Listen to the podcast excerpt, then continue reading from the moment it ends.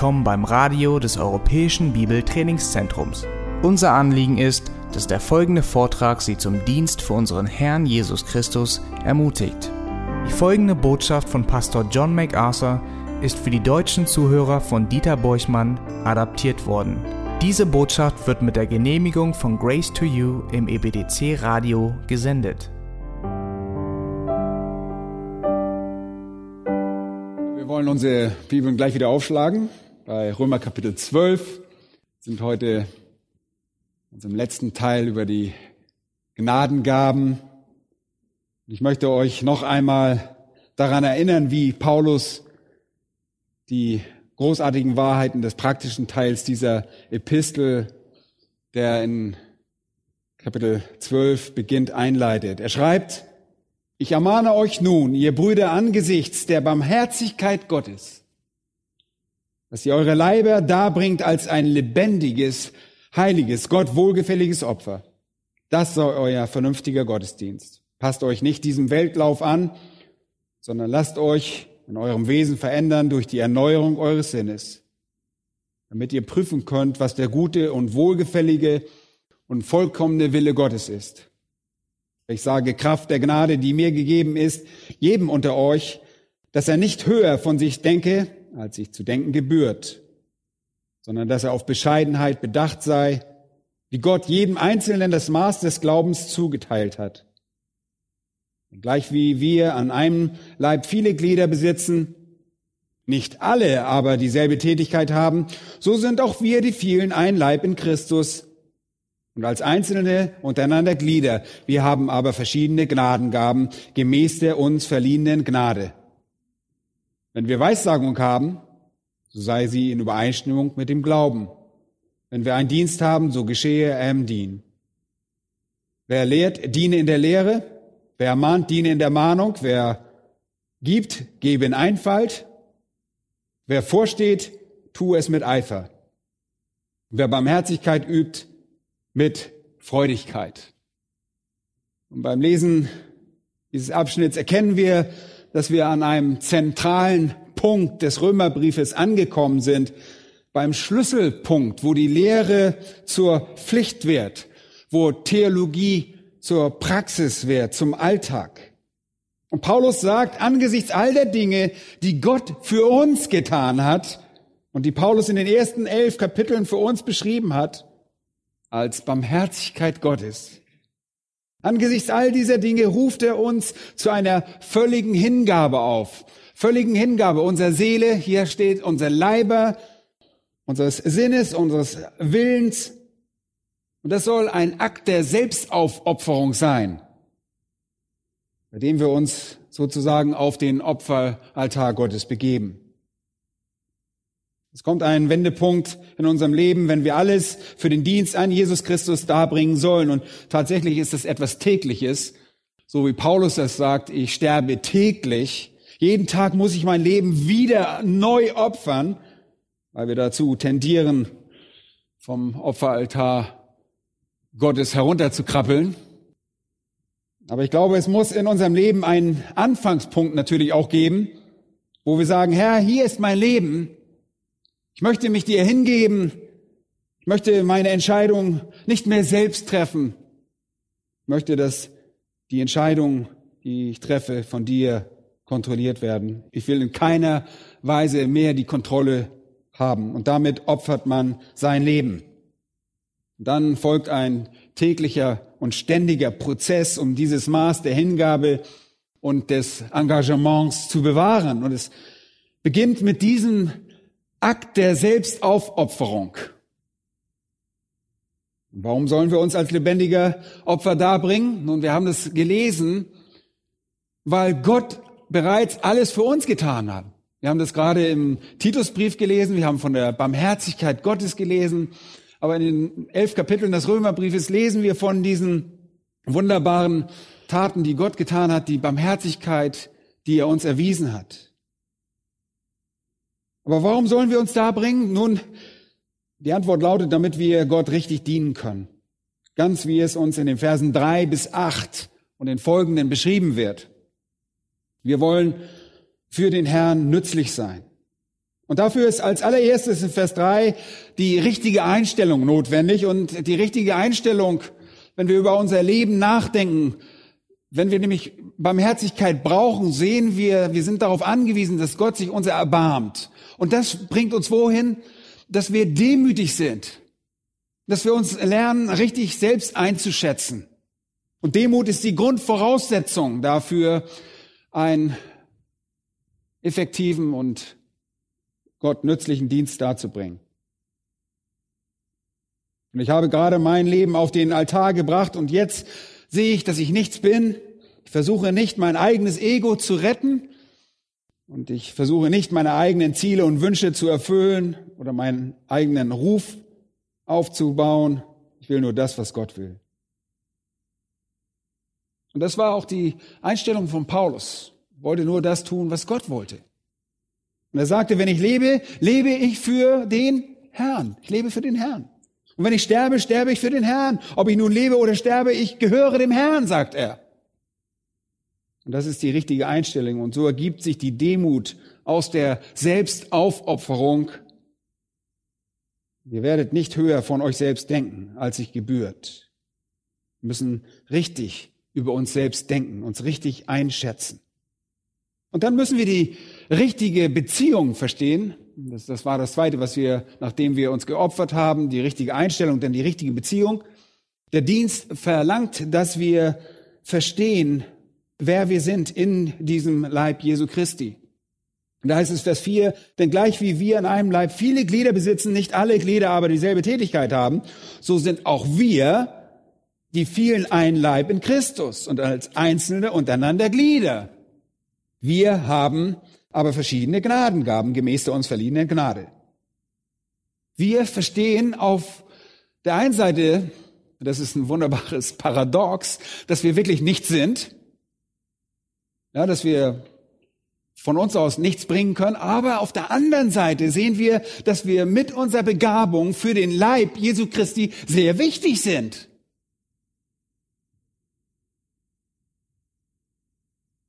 Einerseits habe ich mein Leben auf dem Altar geopfert und betrachte mich selbst und demütig und sage, ich bin nicht das Alpha Omega. Ich übergebe mein Leben Gott, was immer er entscheidet, das will ich tun. Und so beurteile ich meine Funktion korrekt. Aber unmittelbar danach werden wir erinnert, dass eben die Gaben, die Gott uns gegeben hat, im Leib Jesu Christi von grundlegender Bedeutung sind, sehr wichtig sind. Beides ist richtig. Und so beginnen wir unsere Theologie anzuwenden. Das ist der Bereich des praktischen, alltäglichen Lebens, mit dem richtigen Opfer beginnt das, der richtigen Einstellung und der richtigen Beziehung. Und dann, Vers 6, kommt er dann zu dem richtigen Dienst. Jetzt, wo wir unser Leben auf den Altar gebracht haben, wo wir die richtige Einstellung haben, die demütige Einstellung, wo wir erkannt haben, wer wir sind am Leib Jesu Christi, dass wir uns auf der einen Seite nicht überschätzen, aber auch nicht unterschätzen. Da sind wir gefragt, uns richtig einzusetzen. Und deshalb führt er jetzt die verschiedenen Gaben auf. Und er sagt, wenn ihr die Gabe der Weissagung haben, dann sollen wir sie nutzen. Wenn ihr die Gabe des Dienstes habt, so dient. Wenn ihr die Gabe des Lehrens habt, so lehrt. Wenn ihr die Gabe des Ermahns habt, so ermahnt. Wenn ihr die Gabe des Gebens habt, so gebt. Ganz einfach, oder? Gebt freizügig. Wenn ihr die Gabe des Vorstehens habt, so tut dies mit Eifer. Wenn ihr die Gabe der Barmherzigkeit habt, so tut dies mit Freudigkeit. Das sind alles Ermahnungen. Da gibt's hier nicht wirklich eine technische Definition dieser Gaben, sondern sagt vielmehr, wir sollen diese in die Praxis umsetzen. Darauf kommt es an. Es ist ein Aufruf, aktiv zu werden. Und vielleicht erinnert ihr euch an 1. Petrus 4, Vers 10.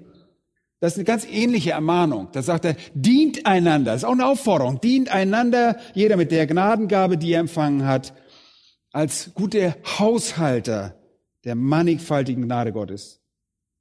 Und wir müssen unsere Aufgabe erfüllen, die Gott uns gemäß den vielseitigen Arten, nach denen er uns gestaltet hat, die Begabung gegeben hat, wirken und dienen. Wenn ihr eine Gabe erhalten hat, so seid ihr gute Verwalter. Und diese Gaben gehören nicht wirklich uns, es sind Gottes Gaben. Wir wollen sie verwalten. Und er gibt sie euch, damit ihr sie in seinem Namen anwendet. Paulus ruft uns also hier zum richtigen Dienst auf. Und ein gehorsamer Christ, der nicht dient, ist widersprüchlich oder ist, ist ein unmögliches Ding. Es ist eine Schande, dass viele Leute heutzutage einfach hin und her ziehen und sich mit nichts identifizieren möchten. Das ist nicht biblisch. Und ich denke, in der Schrift identifizierten die Menschen sich mit einer örtlichen Gemeinde von Gläubigen.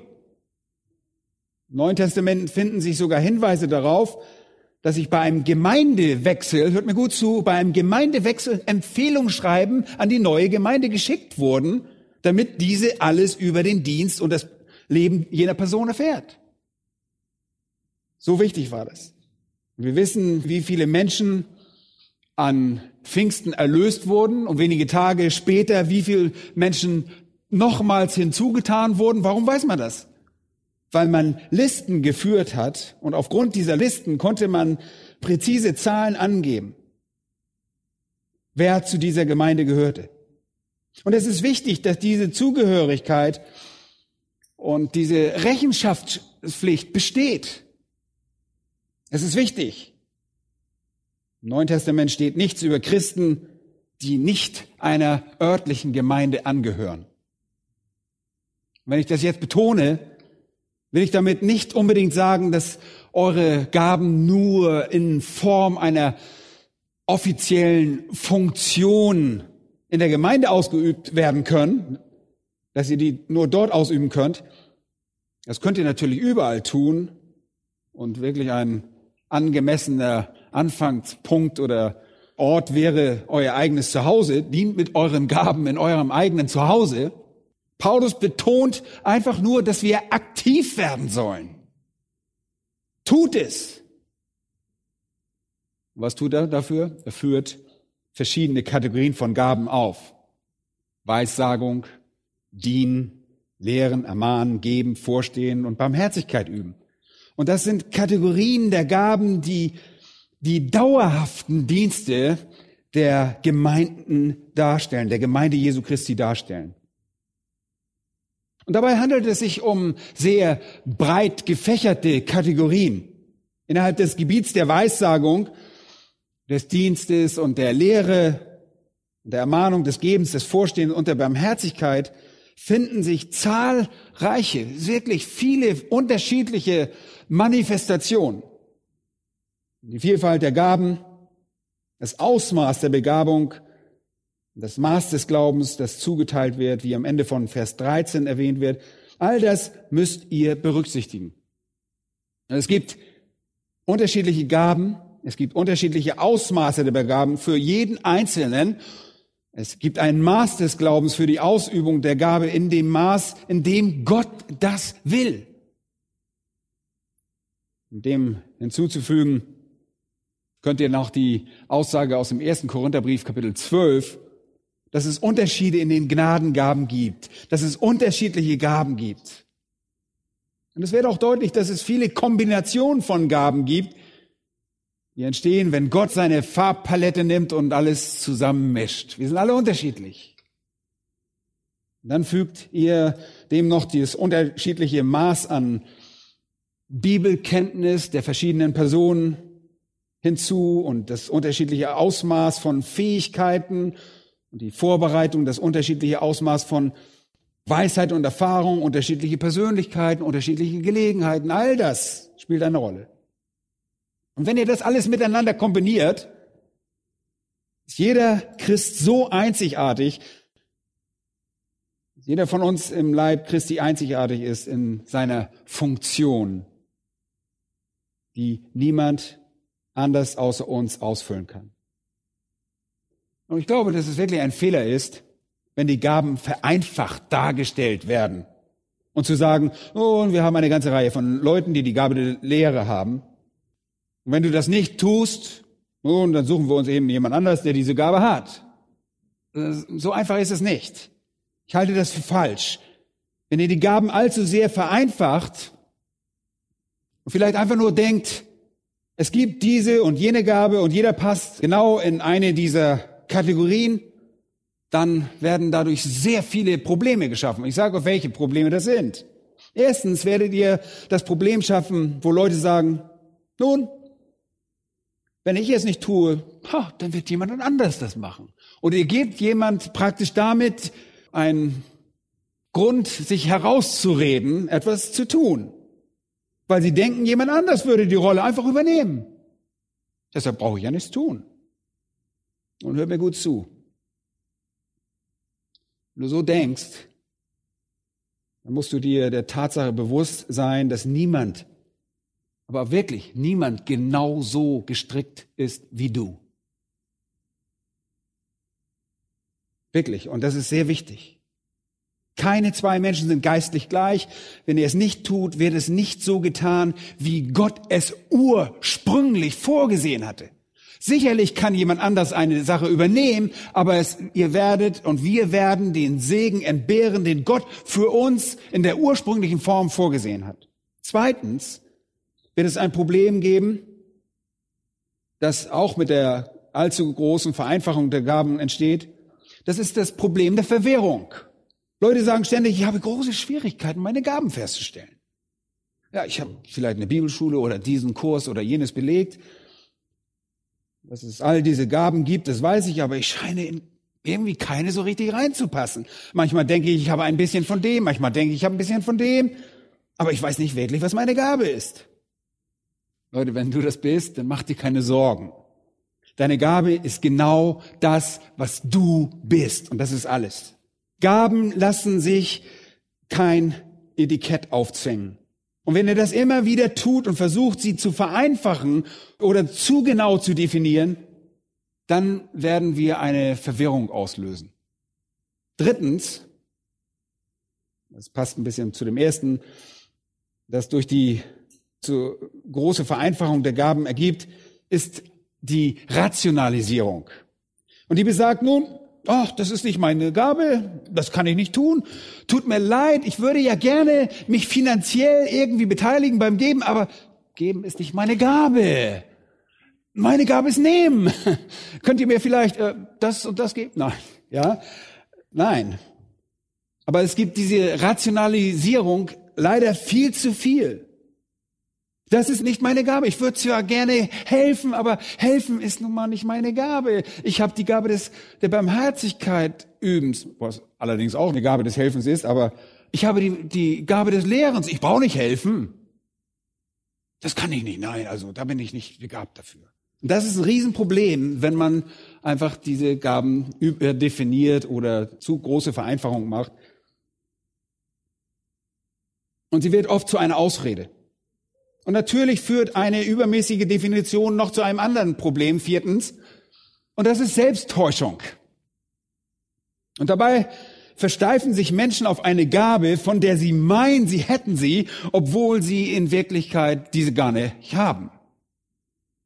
Ja, nun, ich habe diese Gabe, ich habe mal etwas gelehrt und jemand hat hinter mir zu mir gesagt, das hast du gut gemacht. Also habe ich die Gabe des Lehrens. Leute, so einfach ist es nicht. Sie beschränken sich einfach darauf und denken, das sei ihre Gabe, während das vielleicht gar nicht ihre Gabe ist. Und deshalb widersetzen wir uns also dieser übermäßigen Vereinfachung. Und auch meine Gabe kann ich nicht so klar definieren. Ich glaube, sie ist eine Vielfalt von Dingen, die zusammenwirken, die zusammenkommen und sich ergeben aus dem, was ich tue, wenn ich im Geist wandle, sehe ich diese Gabe und ich muss sie nicht definieren. Aber trotzdem, lasst uns diese sieben Gaben noch einmal betrachten und uns noch einmal die Bereiche in Erinnerung rufen, die der Herr nutzt, um unsere Gaben und unsere Gabe mit unserer Persönlichkeit und Erfahrung und Gelegenheiten und Bibelkenntnis und unser Maß des Glaubens und mit all dem zu vermischen. Erstens war dort die Gabe der Weissagung. Vers 6. Wenn ihr Weissagung habt, übt sie in Übereinstimmung mit dem Glauben aus. Und Weissagung bedeutet hier was? Wir haben das letzte Mal gesagt. Öffentliches Reden. Wenn ihr also die Gabe habt, vor der Öffentlichkeit zu reden, dann ist es Weissagung. Er spricht erbauliche, ermahnende oder tröstende Worte. Und er erbaut die Menschen mit Wahrheit. Er ermahnt sie oder er tröstet sie. Er ist ein öffentlicher Redner, der Erbauung, Ermahnung und Trost bringt. Und sie betont in erster Linie die Anwendung von Gottes Wort auf die Zeit, den Ort und die aktuelle Situation. Und das haben wir gesehen. Das ist also der Prediger, der, derjenige, der eine Gesellschaft konfrontiert, der Gottes Wort verkündet und Gottes Wahrheit ins Bild rückt. Und wie setzt man die Gabe der Weissagung ein? Im Einklang heißt es mit dem Maß des Glaubens. Ihr könnt das als im Einklang mit dem Glauben, und wir haben darüber gesprochen, das ist der Glaube, der den Heiligen ein für alle Mal überliefert worden ist. So können wir das sehen. Das kann das bedeuten. Oder subjektiv gemäß dem Ausmaß des Glaubens übersetzen. Beides passt gemäß dem griechischen Text. Im einen Fall bedeutet das, wenn ihr predigt und öffentlich das Wort Gottes weitergebt, sollte das im Einklang mit dem Glauben sein, sollte es natürlich im Einklang mit der Lehre des Wortes Gottes übereinstimmen. Das muss so sein. Oder auf der anderen Seite, wenn wir das anders sehen, so subjektiv gesehen, gemäß dem Ausmaß des Glaubens, den Gott euch gegeben hat. Mit anderen Worten, predigt im Einklang mit dem Ausmaß eurer Gabe. Wie gesagt, beide Übersetzungen wären passend. Und deshalb möchte ich auch persönlich nicht unbedingt, ja, obwohl ich mehr zu dem einen, zu dem Objekt, dem Glauben neige, kann man beides sehen. Wenn ihr die Gabe der Weissagung ausübt, solltet ihr sie voll ausschöpfen, nach dem Maß der Gabe, die euch gegeben worden ist. Aber es muss auch in Übereinstimmung immer mit dem Wort Gottes sein, mit dem Glauben. Und der bekannte britische Theologe John Stott hat ein Buch geschrieben, übersetzt heißt es Zwischen zwei Welten, in dem er viel über seinen Dienst der Weissagung spricht. Und er hat dort ein paar großartige Illustrationen eines inbrünstigen Menschen, der die Gabe der Weissagung hat. Und er schreibt über Justin, den Märtyrer. Und er schreibt über ihn, diesen großen Prediger Mitte des zweiten Jahrhunderts.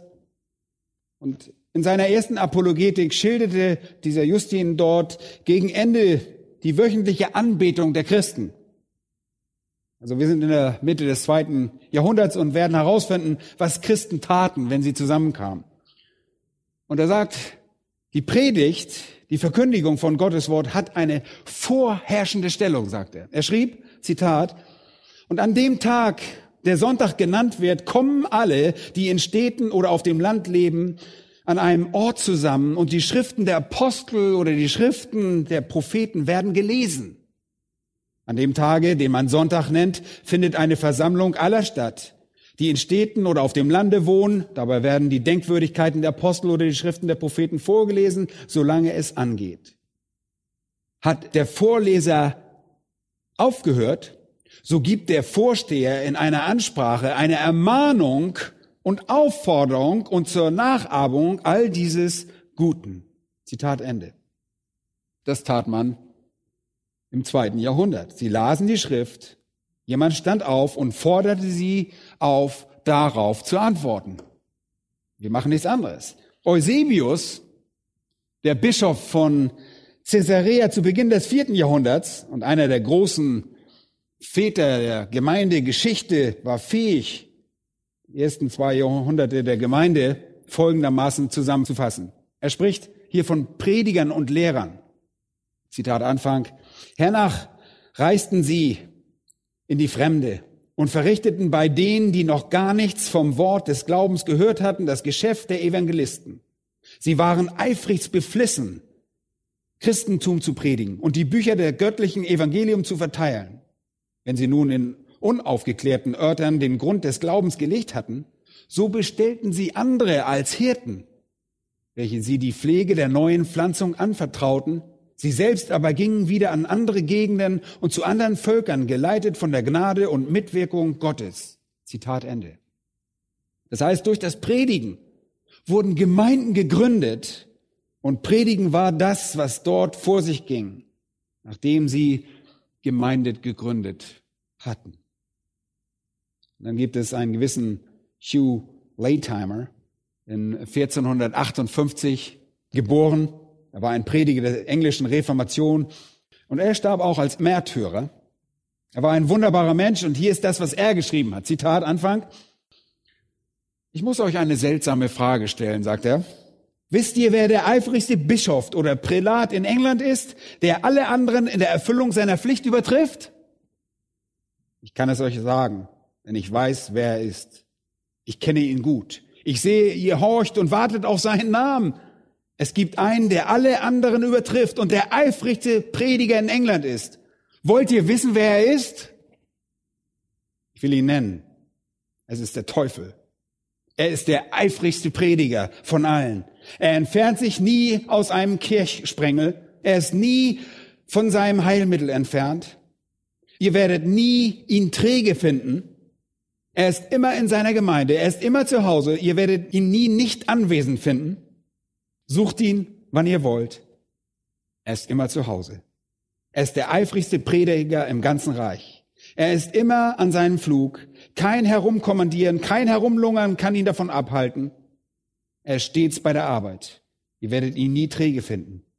Ich warne euch, wo der Teufel wohnt und seinen Flug einsetzt, dort weg mit den Büchern und Kerzen herbei, weg mit den Bibeln und Rosenkränze herbei, weg mit dem Licht des Evangeliums und Wachstöcke hoch. Ja, sogar am hellen Tag. Her mit den Traditionen und Gesetzen des Menschen, nieder mit Gottes Wahrheit und seinem heiligsten Wort. Oh, dass unsere Prälaten so eifrig wären, die Körner guter Lehre auszustreuen, wie Satan fleißig ist, allerlei Unkraut zu säten. Es hat noch nie einen Prediger wie ihn in England gegeben. Und dann schloss er seine Predigt ab. Die Prälaten sind Herren und keine Arbeiter, aber der Teufel ist eifrig an seinem Flug. Er ist kein Prälat, der nicht predigt. Er ist kein herumkommandierender Faulenzer, sondern ein geschäftiger Flüger. Ihr Prälaten, die ihr nicht predigt, lernt deshalb vom Teufel in der Ausübung eures Amtes eifrig zu sein. Wenn ihr nicht bereit seid, von Gott und von guten Menschen Sorgfalt in der Ausübung eures Amtes zu lernen, dann lernt vom Teufel. Zitat Ende. Wow. Und er wollte hier sagen, dass diejenigen, die nicht predigen, wie sie es tun sollten, erkennen sollten, dass es dort draußen jemand gibt, der predigt. Insofern ihr nicht predigt, wird er jeden für sich gewinnen. Paulus sagte also, wenn ihr eine Gabe habt, dann tut was damit? Nutzt sie. Nutzt sie. Und die zweite Gabe, die erwähnt, ist hier dann die Gabe des Dienstes, Diakonia, praktischer Dienst. Das ist die Gabe des Unterstützens. Das ist dasselbe wie die Gabe der Hilfeleistung im 1. Korinther Kapitel 12, 28. Wie ihr schon gesehen habt, bedeutet das, an Tischen zu bedienen. Aber es entwickelte sich zu einem sehr allgemeinen Begriff für den Dienst am Herrn in der Gemeinde. Und das kann jede Art von Dienst sein. Und das kann bedeuten, jemanden Essen zu servieren. Es kann bedeuten, zu dienen, indem man jemanden irgendwo hinfährt, indem man jemanden beim Umzug hilft oder was auch immer. Es kann bedeuten, jemanden das Haus zu streichen und dies aus Liebe für Christus zu tun, indem man die Kollekte einsammelt, indem man die Stühle in der Gemeinde stellt oder CDs verpackt und versendet, indem man Karten der Ermutigung schreibt an andere, was auch immer, indem man sich um die Babys anderer Mütter kümmert. Die Liste ist endlos.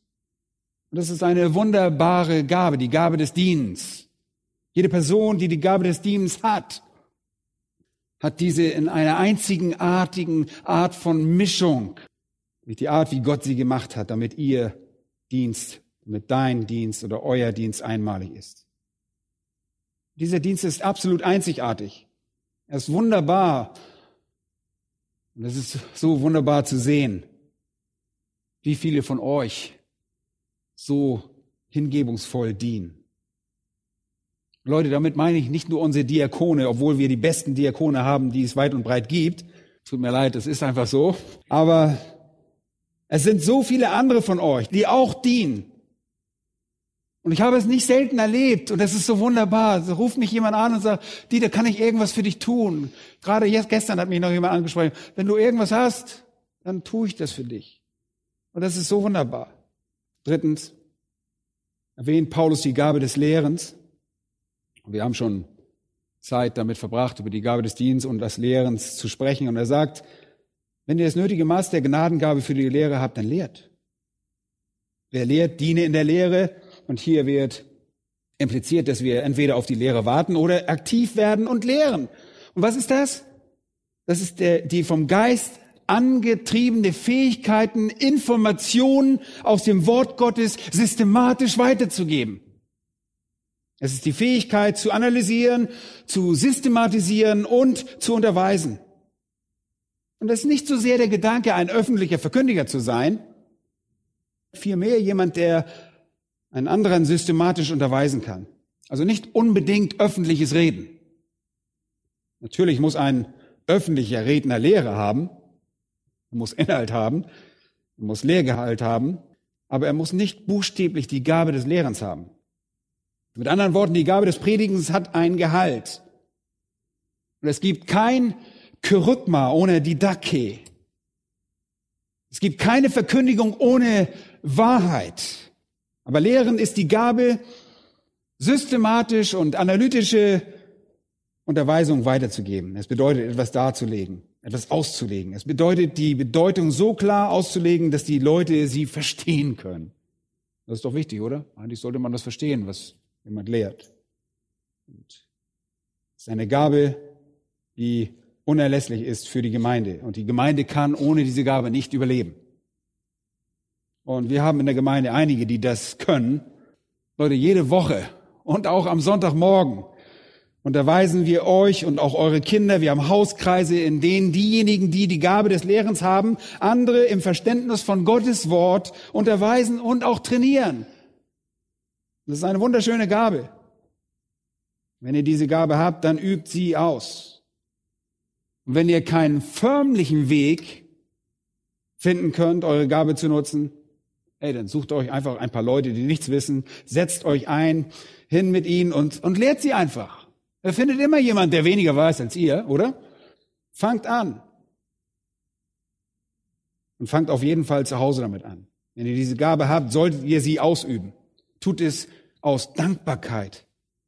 Tut es aus Dankbarkeit für die euch widerfahrene Barmherzigkeit Gottes. Und jetzt kommen wir zu Vers 8. Soweit nur die Einleitung für heute Morgen. Da heißt es, wer ermahnt, diene in Ermahnung. Lasst ihn ermahnen. Und die Gabe der Ermahnung manifestiert sich auch auf unterschiedliche Art und Weise. Und wir haben da von Sam auch schon einiges gehört, was Ermahnung bedeutet. Das Wort bedeutet zu ermutigen, zu stärken, zu beraten, zu trösten. Es könnte bedeuten, jemanden in Hinsicht zu ermutigen, dass er sich von der Sünde abwendet und der Gerechtigkeit zuwendet. Es könnte im Sinne von Trost in Zeiten der Bedrängnis verwendet werden. Es könnte verwendet werden für jemanden, der schwach ist den ihr einfach wieder ermutigt, stark zu sein und stärker zu werden in dem Herrn und Vertrauen zu haben und im Glauben an den Herrn zu wandeln. Heute Ermahnung ist eine sehr breit gefächerte Sache. Manche Leute sind einfach besonders gut darin, andere, die Kummer haben, zu trösten.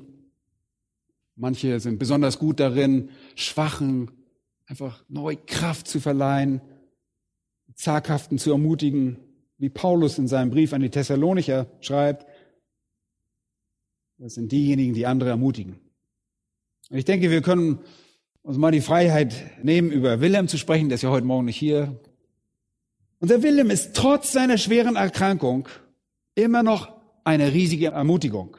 Und er ist voll von Lobpreis, kein Meckern oder Maulen, keine Klage an Gott, sondern Lob und Dank sind auf seiner in, durch die Krankheit in Mitleidenschaft gezogenen Zunge. Oh, wie sehr wir solche Menschen brauchen. Ich bin jedes Mal ermutigt, wenn ich Wilhelm anrufe. Und er ist immer ein Ermutiger, er ist nie jemand, der mit Problemen euch runterzieht. Und über Sam darf ich auch ein paar Worte sagen. Der sitzt hier. Ich freue mich auch über seine fröhliche Art. Er macht immer weiter. Der ist nie irgendwie niedergeschlagen und kommt da und mault rum oder sonst irgendwas. Er ist ein Ermutiger. Da sind, bin ich sehr dankbar für. Wir brauchen euch. Und wir brauchen auch die anderen von euch, die Ermutiger sind. Wenn ihr die Gabe der Ermutigung habt, dann teilt sie mit. Ermutigt andere. Kommt an die Seite der Schwachen und stärkt sie. Kommt an die Seite der Zaghaften. Gebt ihnen Mut. Kommt an die Seite der Bekümmerten und gebt ihnen Trost.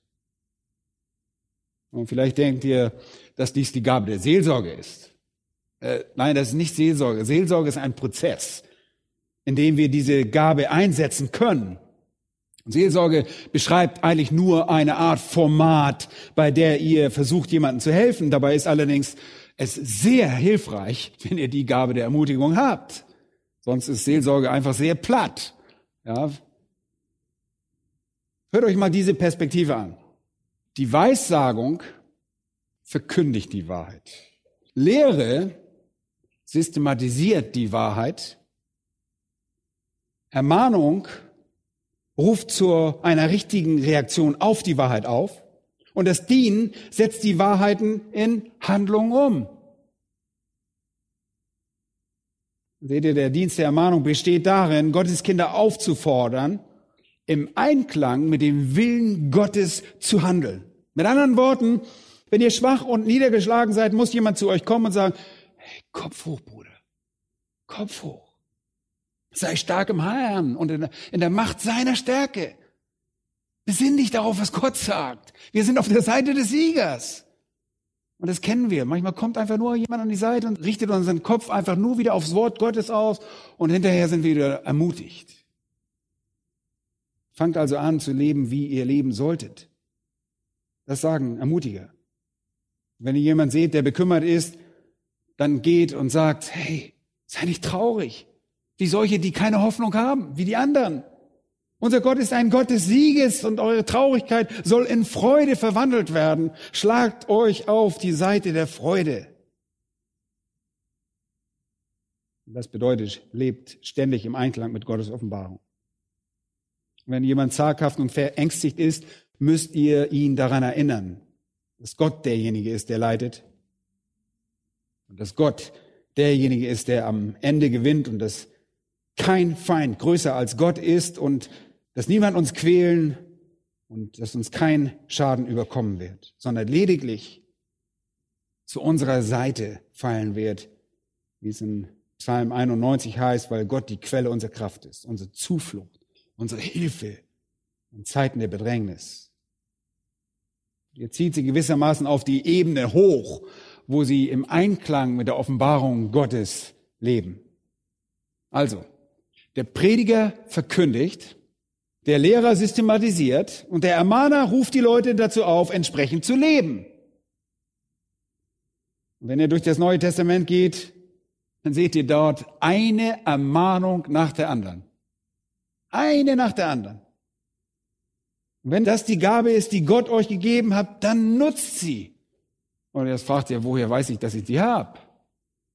Und wenn ihr eine Situation seht und einfach im Innern spürt und denkt, oh, ich sollte an die Seite dieser Person kommen und ihn ermutigen oder ermahnen, zurechtweisen, im, im Einklang mit dem Wort Gottes zu leben, dann ist es wahrscheinlich der Geist Gottes, der euch dazu bewegt hat, das zu tun.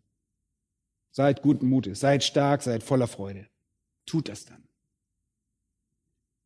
So, und dann kommt Vers 8 und da erwähnt er die Gabe des Gebens. Heißt es, wer gibt, geben Einfalt. Geben ist wirklich ein wunderbares Wort im Griechischen. Didomie. Hier steht die intensivierte Form dieses Wortes Metadidomie. Es bedeutet besonders viel zu geben. Und es bedeutet, dass jemand seine irdischen Besitztümer weitergibt. Es bedeutet, ein Supergeber zu sein.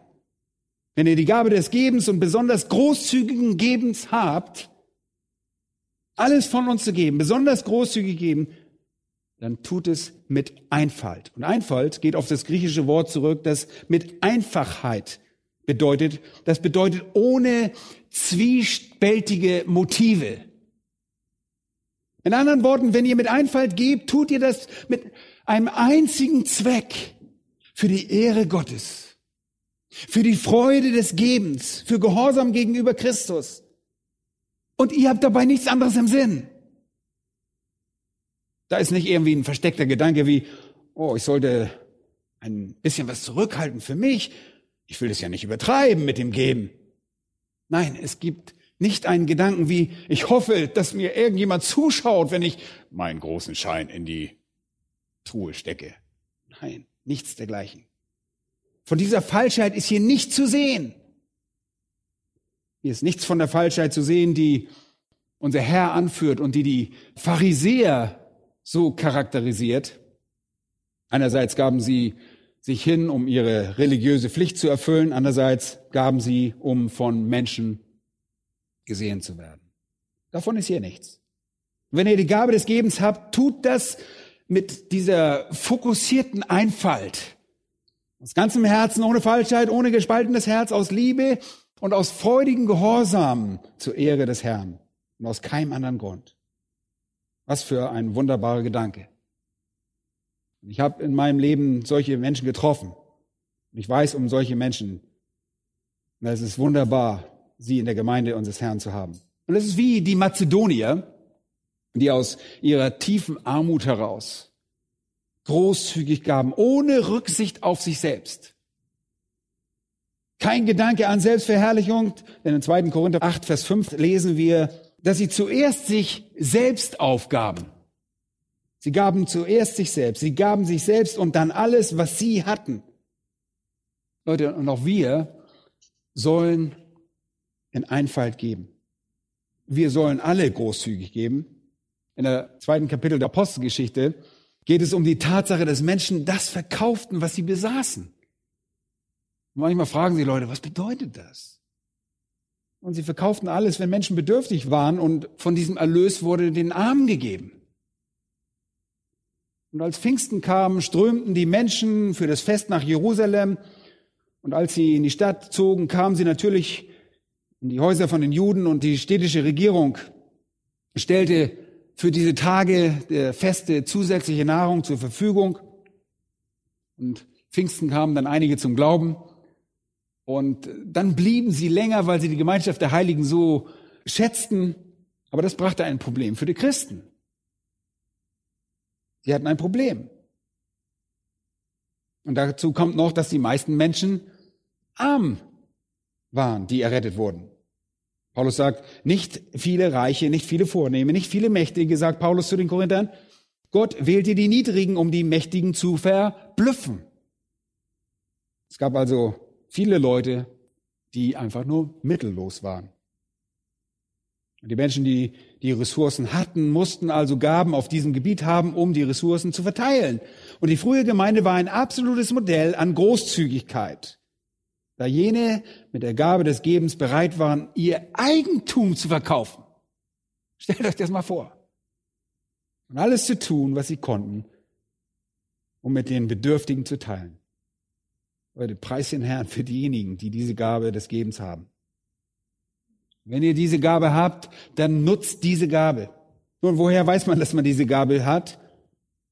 Wenn ihr im Inneren diesen Drang verspürt, wenn ihr euch veranlasst fühlt, das zu tun, wenn ihr das Gefühl habt, der Heilige Geist bewegt euch großzügig zu sein und überdurchschnittlich zu geben, dann tut es. Nur dadurch könnt ihr diese Gabe identifizieren. Und wenn ihr das tut, verspürt ihr eine überwältigende Reaktion der Freude in euch. Leute, natürlich sollten wir alle von uns mehr tun, als das der Fall ist, aber manche besonders großzügigen Geber sind einzigartig von Gott dazu begabt. Und dann erwähnt er die Gabe des Vorstehens. Er sagt, wenn ihr vorsteht, tut es mit Eifer beziehungsweise Sorgfalt. Und was ist die Gabe des Vorstehens? Das ist dasselbe wie in 1. Korinther Kapitel 12, 28, wo es als Gabe der Leitung bezeichnet wird. Das ist sehr interessant. Vorstehen, das Wort bedeutet hier einfach leiten. managen, die Verantwortung tragen, die Aufsicht führen bzw. vorzustehen. Und es ist ein einfacher Gedanke. Das ist die Gabe der Leiterschaft, die Fähigkeit zu organisieren, zu verwalten, dafür zu sorgen, dass das geschieht, alles in Details abzudecken, alles in Details abzudecken und Leute da zusammenzubringen, um sie zu mobilisieren und dafür zu sorgen, dass sie aktive werden, das Ziel zu erreichen. Das ist die Gabe der Leidenschaft. Und ich erinnere mich noch, dass unser Professor im Seminar, im Predigerseminar immer sagte, euer Mittelname als Leiter ist Delegation. Ihr müsst delegieren. Ihr müsst nicht alles selbst machen. Ihr müsst delegieren. Ihr müsst andere dazu mobilisieren. In 1. Korinther 12, 28 wird das Wort Kybernesis verwendet, von dem wir das Wort Kybernetik haben und ableiten. Und das Wort Kybernesis ist die Fähigkeit, ein Schiff auf den richtigen Kurs zu halten, zu steuern. Es ist die Steuermannskunst. Mit anderen Worten, die Fähigkeit, Dinge zu lenken und zu lotsen. Das ist die Gabe der Leiterschaft. Eine wunderbare Gabe, eine Gabe, auf jeden Fall die Gabe der Ältesten einer Gemeinde. Das sollten sie haben. Ich glaube, die Gabe der Leiterschaft findet sich allerdings auch bei Diakonen und bei vielen Diakonen. Wenn ihr die Qualifikation aufmerksam durchlest, sollten die Diakone diejenigen sein, die ihrem Haushalt, ihrem eigenen Haushalt vorstehen, ebenso wie die Ältesten, ihre Fähigkeit unter Beweis stellten, verschiedene Elemente in ihrem eigenen Zuhause zu kontrollieren. Und der grundlegende Unterschied zwischen einem Diakon und einem Ältesten besteht nur in einer Sache, nämlich der Qualifikation, lehren zu können. Diakone dienten nicht in erster Linie dazu, den Glauben zu artikulieren oder zu lehren, aber sie waren gleichermaßen qualifiziert. In vielen Fällen waren sie gleichermaßen zur Leitung befähigt. Ganz so, wie wir es im ersten Timotheusbrief Kapitel 3 sehen. Wir wissen, dass dies eine Gabe ist, die die Gemeinde so sehr braucht. Und im ganzen ersten Korintherbrief werden überhaupt keine Leiter erwähnt, keine Ältesten. Und das war vielleicht ein Teil ihres Problems. Sie hatten eine verheerende Demokratie, die sich als Chaos entpuppte, weil jeder genau das tat, was in seinen eigenen Augen richtig war. Deshalb sollten diejenigen unter euch, die die Gabe der Leitung haben, diese ausüben. Widmet euch der Leitung. Übrigens sagt Paulus, ihr sollt es mit Eifer tun. Das bedeutet auch sorgfältig und schnell. Darum geht es hier. Werdet aktiv und übt eure Gabe aus. Leute, die Gemeinde kann ohne diese Gabe nicht funktionieren. Gott hat in seinem Plan vorgesehen, dass es eine Gemeinde voller Leiter ist, eine Gemeinde, die Leiter haben soll in Apostelgeschichte Kapitel 6.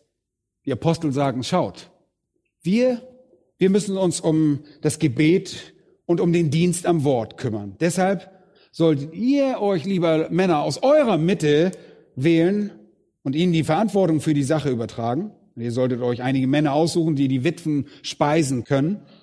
Einige Männer, die organisieren können, die die Nahrung einsammeln und austeilen. Einige Leiter. Das sind Leiter. Und das ist eine Aufgabe, die sorgfältig ausgeführt werden soll.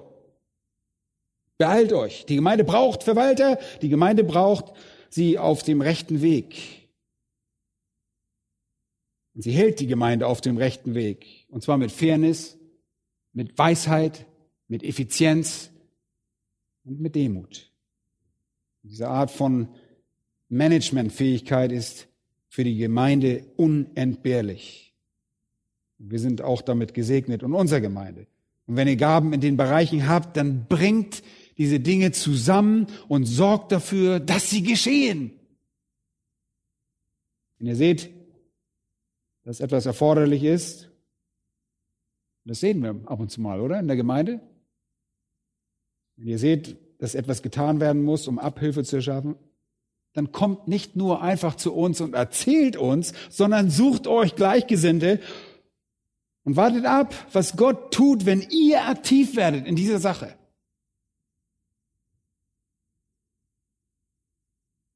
Und die letzte Gabe, die hier angeführt wird, ist die Gabe der Barmherzigkeit,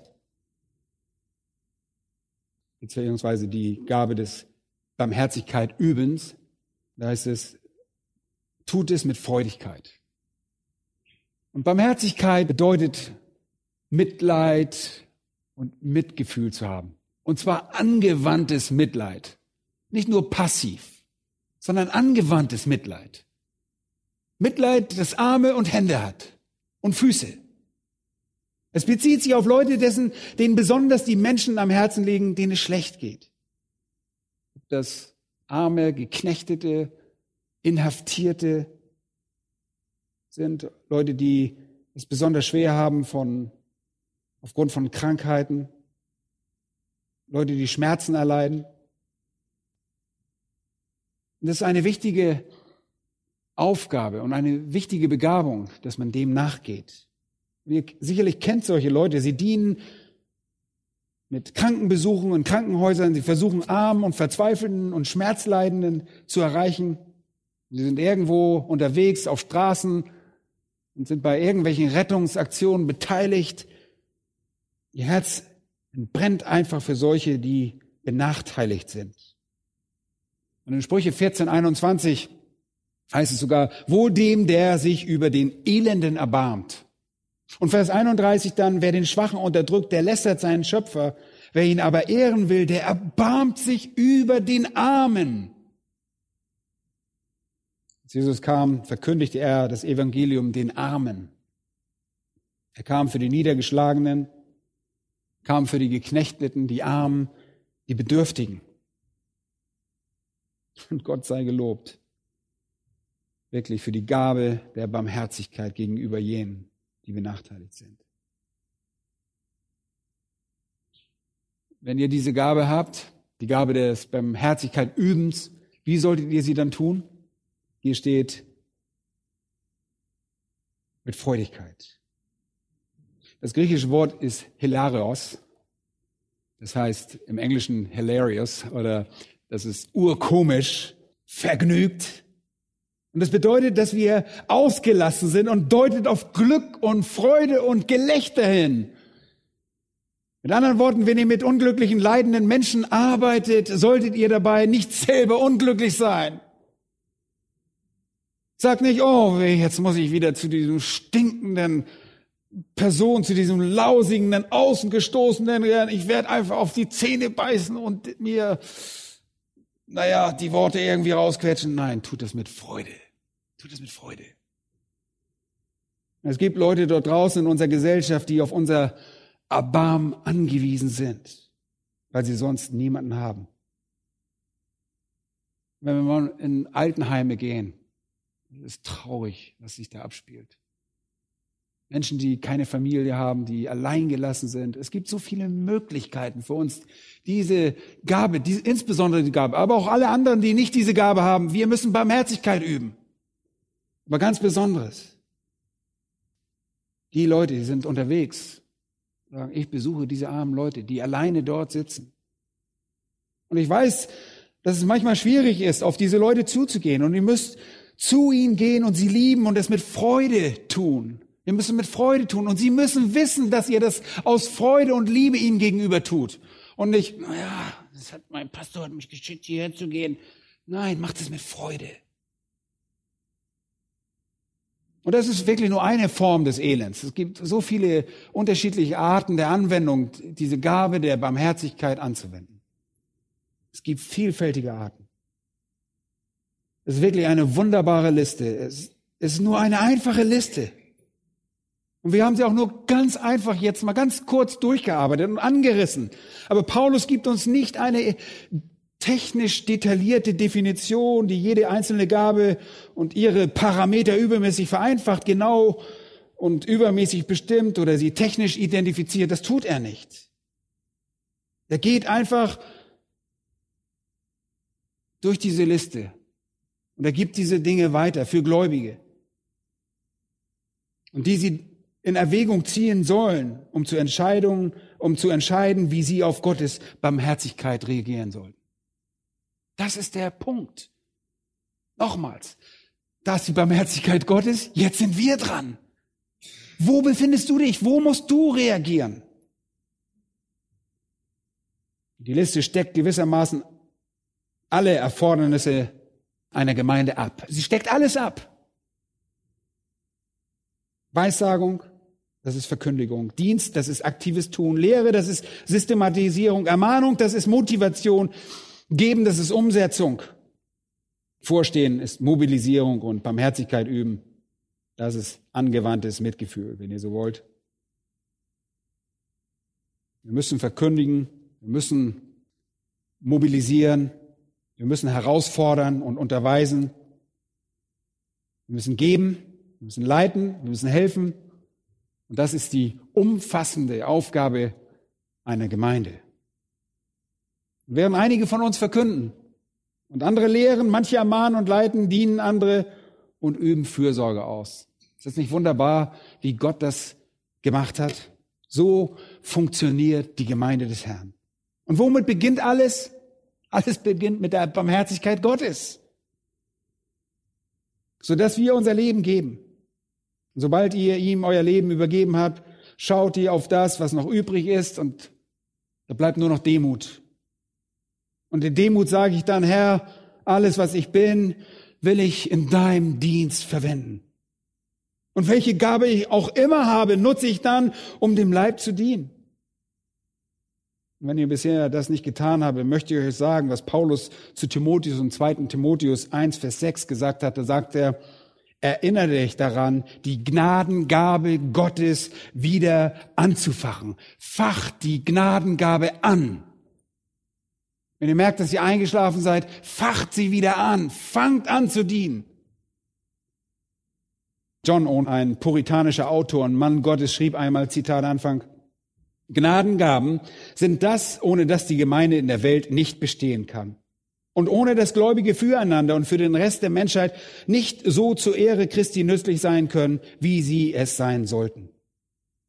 Sie sind die Kräfte der künftigen Welt, jene wirksamen Ausübung der Macht Christi, durch die sein Reich errichtet wurde und bewahrt wird. Zitat Ende.